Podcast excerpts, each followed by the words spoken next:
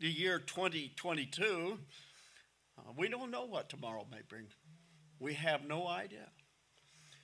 We have no idea what our leaders have in mind.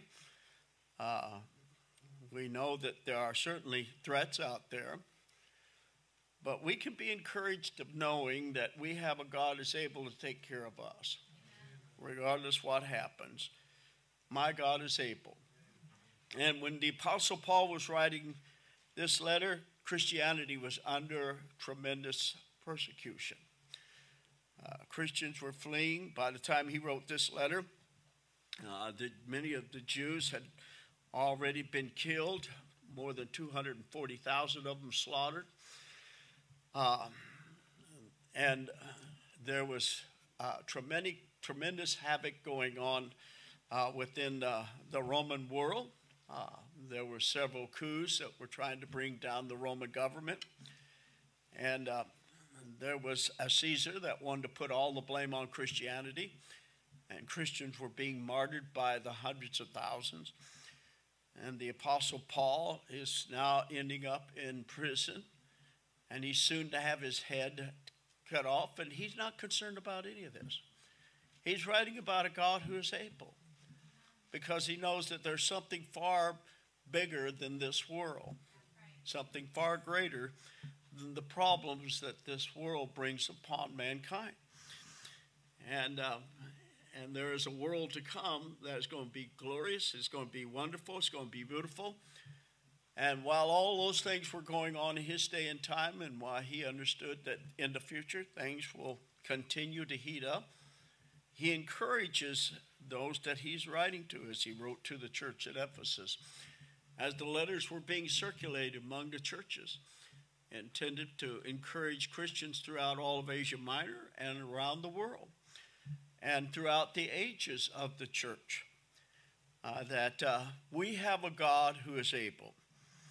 A God who is able to take care of us just like He took care of uh, those Hebrew uh, eunuchs that were cast into the fiery furnace that we read about there in Daniel chapter 3 when they said, So it be, our God, whom we serve, is able to deliver us from the burning fiery furnace, and he will deliver us out of thy hand, O king.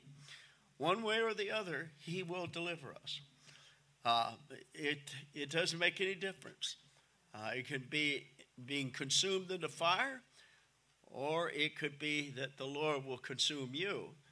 But He is there to deliver us, and He is able, and He certainly will take care of His children. When we get over to the book of Ephesians, the Apostle Paul in Ephesians chapter 3 begins with a prayer, and then all of a sudden he interrupts his prayer. And then uh, after he's through interrupting his prayer, in verse number 14, he continues with his prayer. If you take your Bibles and turn to Ephesians chapter 3, you notice he says, For this cause I, Paul, the prisoner. Now he's in prison, he's a prisoner, but he's a prisoner of Jesus Christ for you Gentiles. He's willing to suffer for us.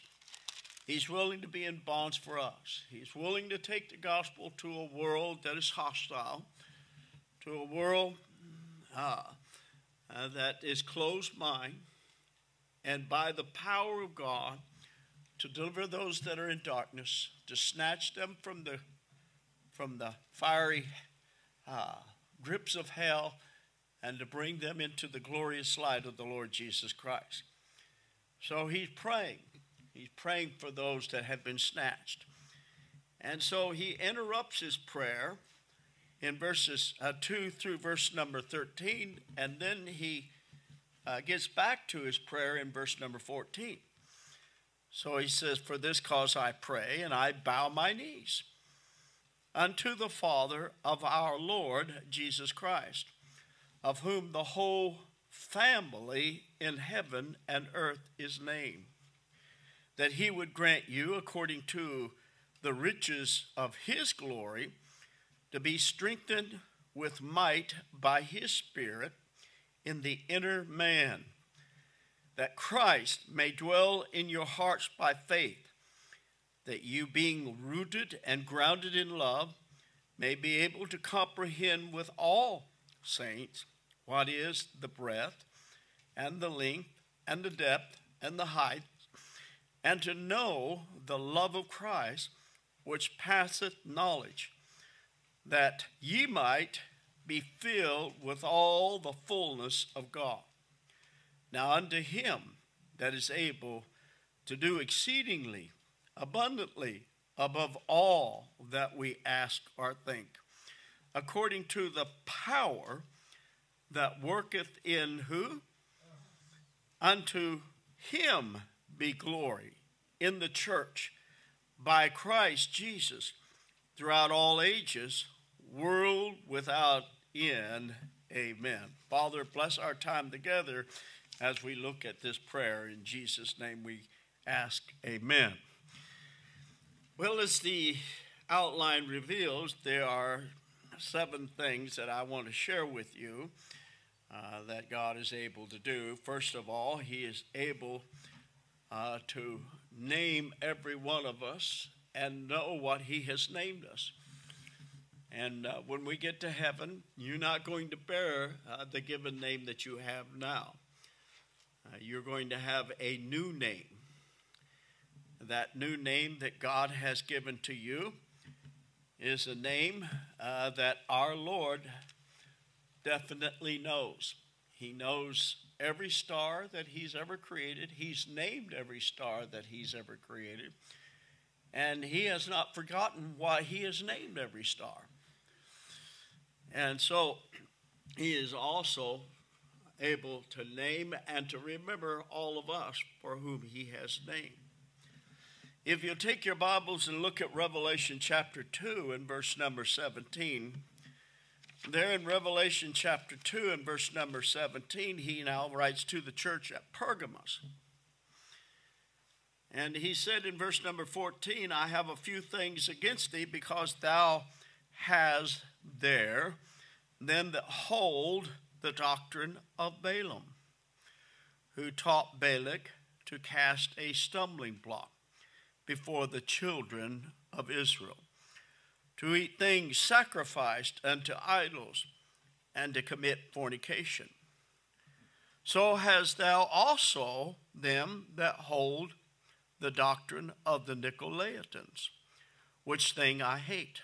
Repent, or else I will come unto thee quickly, and I will fight against them with the sword of my mouth. He that hath an ear, let him hear what the Spirit saith unto the churches. To him that overcometh will I give to eat of the hidden manna, and will give him a white stone and in the stone a new name written, which no man knoweth, saving he that receiveth it. You see, when we get to heaven, we that have been faithful to put our trust in the Lord Jesus Christ, we who are referred to as the overcomers based on 1 John chapter 4, where in 1 John chapter 4, God makes it very clear that those who overcome have put their faith in the Lord Jesus Christ. And we who put our faith in the Lord Jesus Christ, uh, we're not interested in doing the best that we can in merchandising the church. Uh, we're not interested uh, in uh, doing what we can uh, to get people to get involved in giving us money for whatever information we can sell to them. We see a lot of that going on today. That is the doctrine of Balaam. Uh, and it caused the children of Israel to stumble. The doctrine of the Nicolaitans was like the doctrine of the libertines. Uh, you're saved by grace, so go out and sin as much as you want because you're at liberty uh, to do so. You're no longer under the law. Where sin abounds, grace much more abounds. And so uh, you uh, don't have to worry about what sins you commit. They're all under the blood. God sees them no more. So eat, drink, and be merry. And God says, That doctrine I hate. Uh, God's grace does not give us a license to live like the devil. And we must understand that. And yet, there were churches as early as Paul's day that was teaching that kind of doctrine. And uh, God referred to it as the doctrine of the libertines and the doctrine of the Nicolaitans. No, God expects us to live holy and clean lives. And when we get to heaven, He's going to give us a new name. And that new name is going to represent the life that you live. Uh, it's going to represent your character in this world. It's going to represent your faithfulness. Uh, it's going to represent who you are uh, when people aren't watching. And He will give you that name. Uh, and so we need to be careful of what we're doing when people aren't watching. When I was a student in high school, I didn't know anyone was watching, and I was picking my nose. And I had a friend, well, at that time he wasn't my friend. His name was Daryl Riley, and he caught me doing that. I didn't know that anyone was watching, and so he gave me a nickname. He called me Boogs because he found out what I was doing. And as a result, uh, we ended up into a little bit of a a little of a, we might call it a Donnybrook or an altercation. And from that, we became friends, but he didn't call me Boogs anymore. But you know, God is watching what you're doing. Can you imagine in heaven being called Boogs for the rest of your life? And so he's watching. All right, so brother, you got here, you got here by the skin of your teeth. How about I call you slothful? Yeah, would you? I don't think anyone. Uh, how about I call you late for dinner? You know. uh, how about I call you faithful? You know, and so God has names for us. And by the way, He has robes that also represent our acts of uh, righteousness and the acts that we live. And so He is able. He is able to watch us. He is able to name us. He is able to remember what He has named us.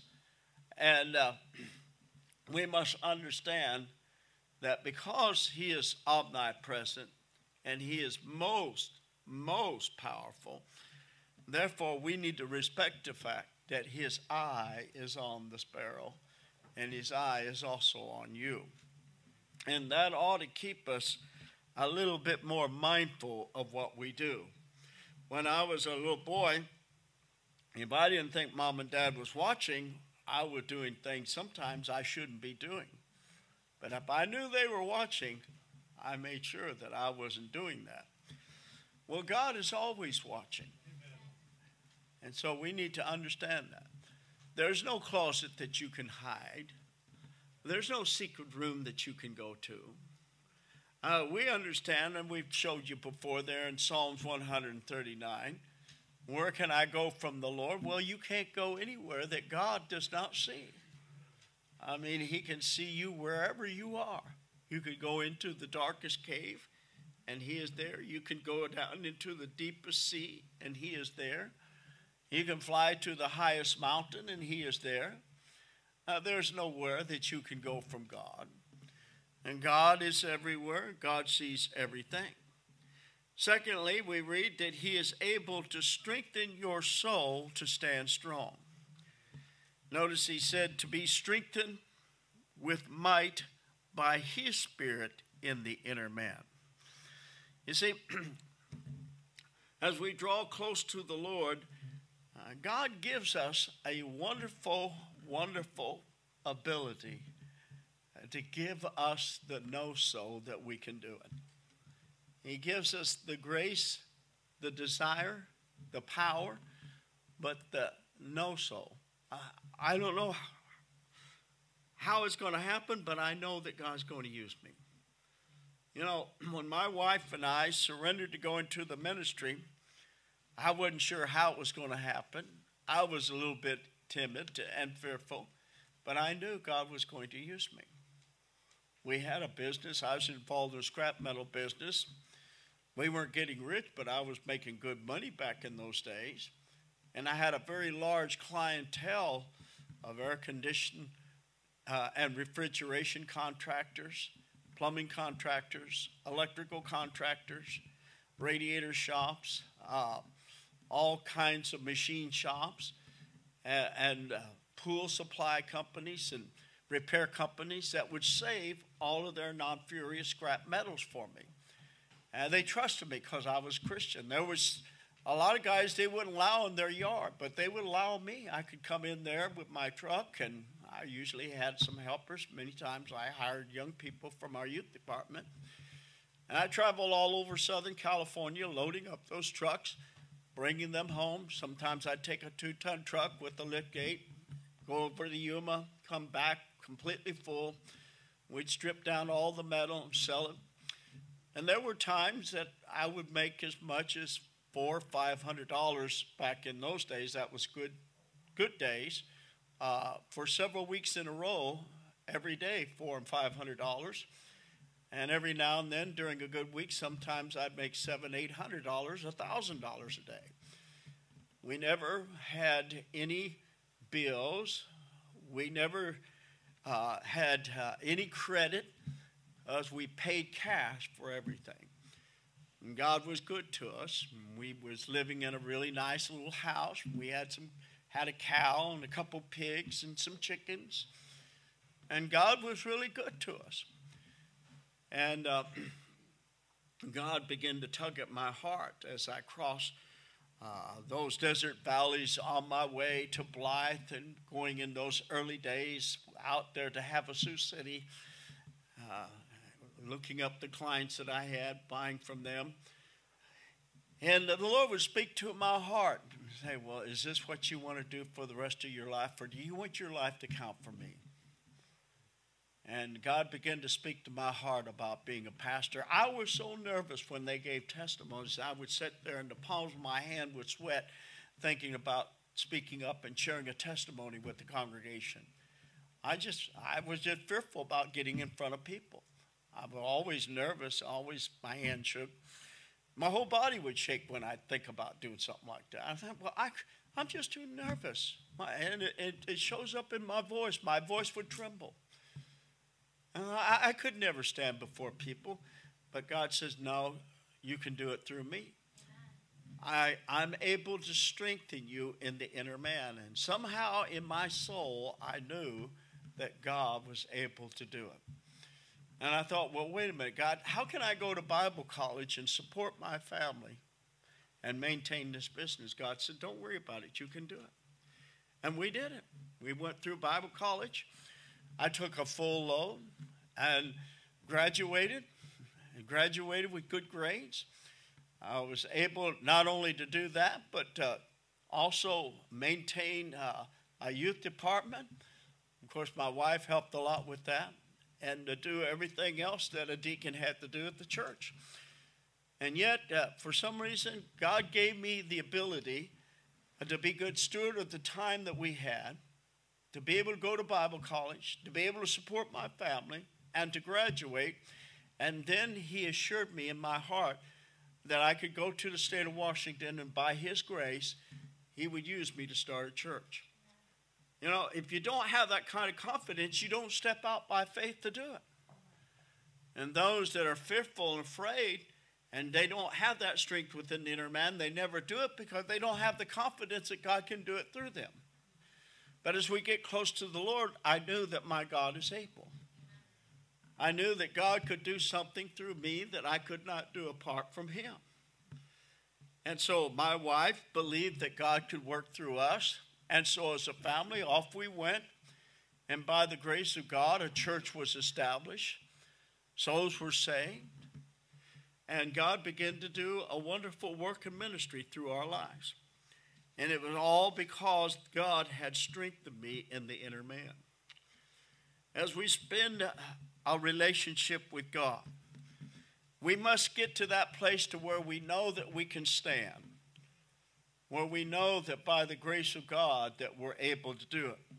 I know that this is a familiar passage of scripture, passage of scripture, but I think it's worth repeating, and that's back over in Ephesians again. If you'll go there and look at chapter six, and there in verse number thirteen, in Ephesians chapter six, we are told with great confidence uh, that we are able to stand. He says, Wherefore take unto you the whole armor of God, that ye may be able. You see, God can assure us that we are able to withstand. I knew that there would be oppositions. I knew that there would be attacks. I knew that the enemy would do everything that he could to stop me. I was already forewarned of those things by the testimonies of pastors who had been church planting before I ever thought about this. And they shared with me how God was able to provide and how God was able to take them and put them where He had called them and used them to build a work for Him. And I felt within my heart, well, He is the same God that lives in my heart. And if God can do it through them, He can do it through me. But we must come to that place to where we can take that whole armor of God that we may be able to withstand in the evil day, and knowing that sometimes all we can do is just simply stand. And there were times where we did stand. We stood having our loins girded about with truth and having on the breastplate of righteousness we stood with our feet shod with the preparation of the gospel of peace. We stood uh, with the shield of faith, believing God could do it, and He did it. But we must understand that we have to be properly dressed. We must be clothed with those spiritual tools that we received from God's toolbox, the Holy Word. And so we went to the state of Washington and we stood. There were evil days, there were good days, but God saw us through and God was able to use us. We see, thirdly, that He is able to dwell in you while He dwells in the hearts of billions more. To me, that was always something that just fascinated my thought that I put my faith in a monotheistic God that lives in my heart, and yet he lives in your heart. The true and living God, for which he declares there's only one, and besides him there is none other, and yet he lives in my heart as well as he lives in your heart. One of the most fascinating things I had found was when my wife and I took our first mission trip to Romania. And we met with those pastors and those churches that suffered during uh, the communistic uh, regime. And uh, we heard the stories and we saw the pictures of 40 years of oppression. And yet they were able to stand and they had the same spirit, though they spoke a different language. Uh, we could sense that we were brothers and sisters in Christ, that the same Lord that dwelled within us dwelled within them. And the same truths that we understood, that they understood.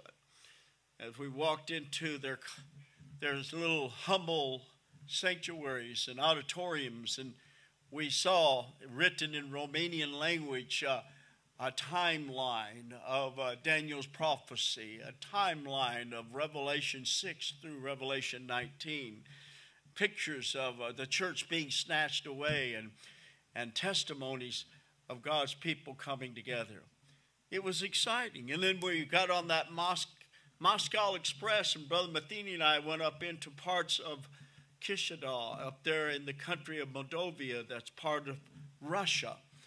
And uh, as we were on that express to, uh, to have the opportunity when we got off from uh, that Moscow Express there in Chisinau uh, to have Bibles and hand them out to people and see them do the same thing that we witnessed there in Romania, they taking the Bible and kissing the Bible. For some had never seen a Bible for 40 years because their Bibles were taken from them, their church buildings were burned, their pastors were in prison, and they suffered greatly. And we met with those Russian brothers and sisters there in Moldova. And, uh, and they shared their stories as they brought an interpreter in and told us their stories and showed us their pictures and took us where we could see their buildings. We had that same kindred spirit. My wife and I, we had a wonderful trip over into the Holy Land, into Israel. We had an opportunity to meet the missionaries there in Jerusalem and in Bethlehem and uh, other places there as we were over there on the other side in Amman, Jordan. And we found the same thing to be true. Uh, the same spirit, the same kindred spirit, the same heart, the same faith, the same truths. And that God is the same. Uh, Jesus Christ is being lifted up all around the world. How exciting that is. One day we're all going to stand together. All of those for which the Lord dwells within their hearts, all of those for whom He knows their names. And they're going to stand before the Lord. The Bible refers to it in a beautiful picture in Revelation 15 as a sea of glass. In Revelation 15, and verse number 2, and I saw as it were a sea of glass a sea of glass that was mingled with fire, and them that had gotten the victory, the victory over the beast, and over his image, and over his mark, and over the number of his name, they stand. And there they stood on that sea of glass, having harps of God. And they sang, and they sung of Moses, the servant of God, and the song of the Lamb, having Great and marvelous are the works, Lord, God Almighty, just and true. Are they ways and the kings of the saints? And who shall not fear thee, O Lord, and glorify thy name? For thou only art holy, for all nations shall come and worship before thee, and thy judgments are made manifest. How exciting that will be! What a beautiful picture that is as a multitude of people from every nation and kindred and tongue stand before the Lord that were saved out of great tribulation. As they stand before the Lord and as they sing before the Lord, and, and then there is the church that is on that throne, and the rainbow that is around about the throne, from one end of the throne to the other end of the throne and that sea of glass from a multitude of people that stretches across the heavens uh, to where it is like the ocean that has no end. Realizing that we're in a heavenly place and realizing that these people are before the throne of God and we are now seated with Him on the throne of God while billions rejoice for whom the Lord had dwelled within their hearts. And now we're forevermore with him. And while we're doing all of that, that whole huge episode that is called the throne of God is being lifted up by the mighty angels called the seraphims and the cherubims. As they are singing, they are praising God, saying, Holy, holy, holy is the Lord God Almighty. What a beautiful sight. And this is something that God says, I want you to comprehend. I want you to understand. I want you to understand and to realize that this is the great faith that dwells within your heart that one day will become a reality. And so he has revealed to us and established his immeasurable love. As we are told there in verse number 18 and 19 that we may comprehend with all the saints, the tribulation saints, the Old Testament saints, we, the church age saints, along with the millennial saints, that we may comprehend with all saints what is the breadth, what is the length, what is the depth, what is the height, and to know the love of Christ, which passeth knowledge. Wow. To think that, that we can know Him, to understand Him, to know His character, to know His being, to have comprehension of the fullness of who He is. It goes beyond human reasoning. As we think about what is said in the following verse, as we understand that He is able to give us the comprehension of the fullness of His person, the fullness of His character, that you might be filled with the fullness of God. The question that some ask, well, what does that really mean? Well, for us that know the Lord, I think we have an idea of what it means. We understand that God is everlasting. We understand that God is omnipotent. We understand the majesty of God goes far beyond the comprehension of our finite minds. We laugh at those that cavil and mock the Word of God that think that one day they can stand before God and reason with God. As we understand that His judgments are unsearchable, His ways are past finding, and who can know Him? And yet He knows us, and He's given us an understanding of who He is. We were out visiting Brother Jerry and I, and we were talking with a, a person that was of um, a gay lifestyle that refuses to put his faith in Christ because he disagrees with God on certain issues of morality. And that uh, if he and God could have a talk, he would share with him his disagreements. Well, you know how futile that is for a little old peon man to think that he can stand before God and argue with God on God's morality. You know, when you stand before God, your heart will be stricken with fear. You will be trembling on your knees with your face buried in the ground. And it'll only be by His loving touch that will give you the strength to stand, as He did with John, as He did with Daniel. Can you imagine if you don't know him what that touch may be? Especially when you hear the words, Depart from me, ye that work iniquity, for I never knew you. And the strong angel cast them into the lake of fire. That's a very awesome scene and a fearful scene. When I stand before God, I want to make sure not only that I know him, but he knows me.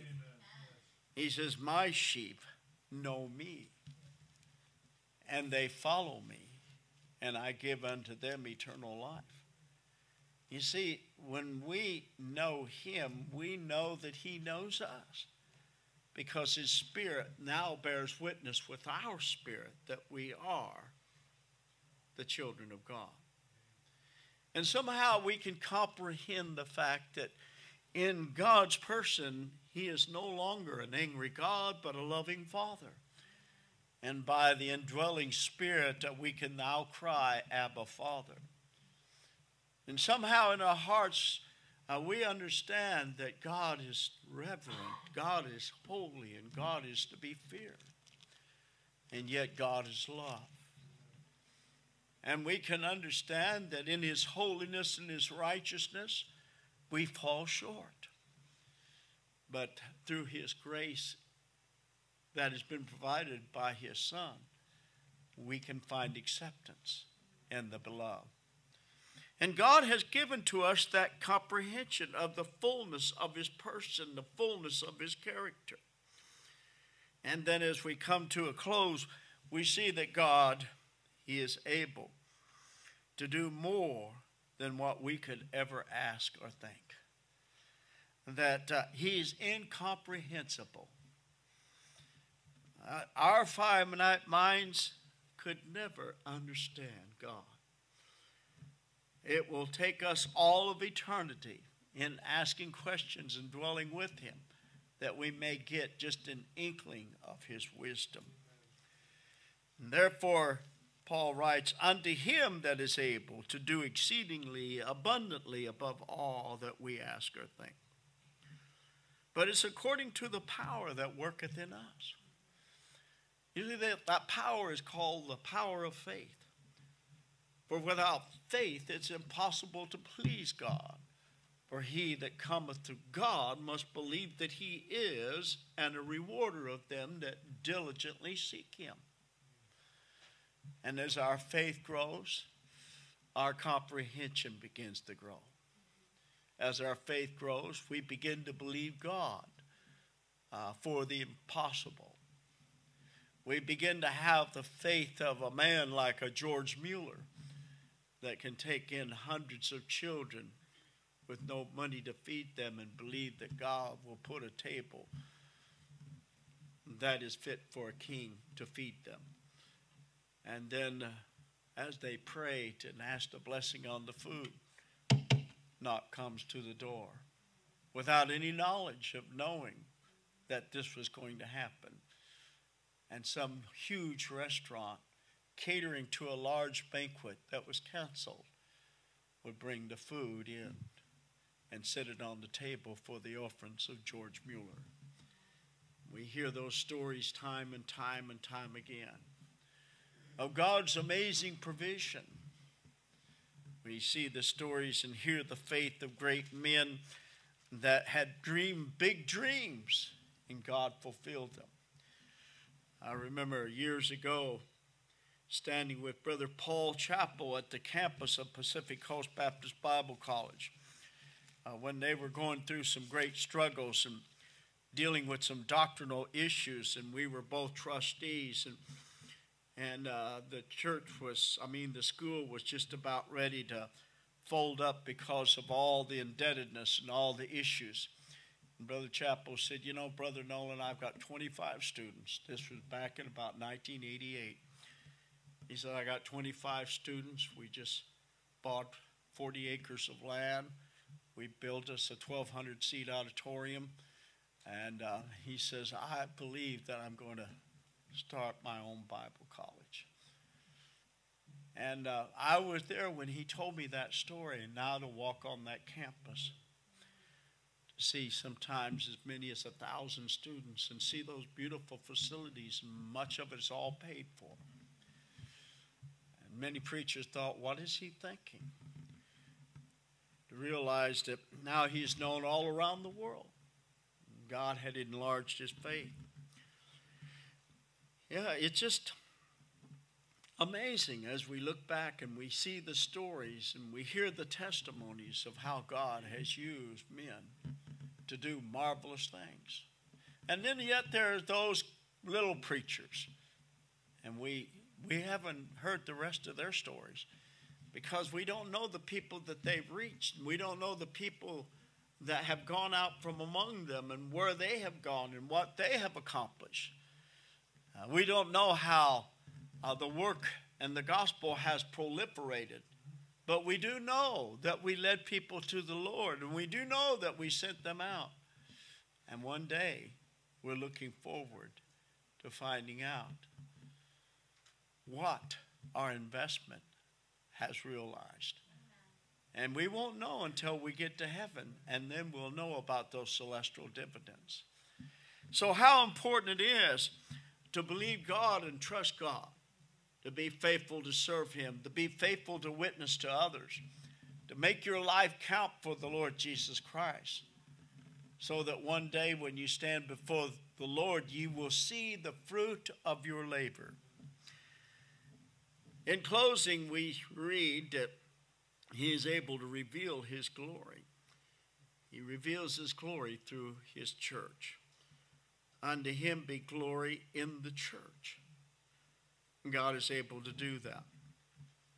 My wife and I, down through the ages, stand back with great joy to think that uh, at one time it was only a dream and only a vision. And to see the church grow and to hear the praises and hear the testimonies and, and see the results and how God's name is exalted and lifted up and how churches have been planted and started. And we understand that it has nothing to do with us, but it's all the glory of God. And God reveals that glory through the church. And what a blessing it is, and what it does our heart good to come here on a Sunday morning and, and this little old building to hear the, the, the resounding joy from people singing psalms and hymns unto the Lord. And it brings great joy to our heart and causes us to give glory to God. And it's done in the church. And we've seen that throughout our lifetime, how important the church is. And to think that some stay away and they never witness the glory of God. They never see the power of God working in the hearts of men and women and boys and girls, transforming lives, causing others to fall on their knees in repentance as they come before God and seek for deliverance. Unto him be glory in the church. And I pray that as we go into the year 2022, regardless what happens, uh, we'll stand firmly upon these promises. That we'll make the prayer of the Apostle Paul as he prayed for the church at Ephesus, as he prayed for the saints abroad, uh, that uh, we'll make this our prayer with every head bowed.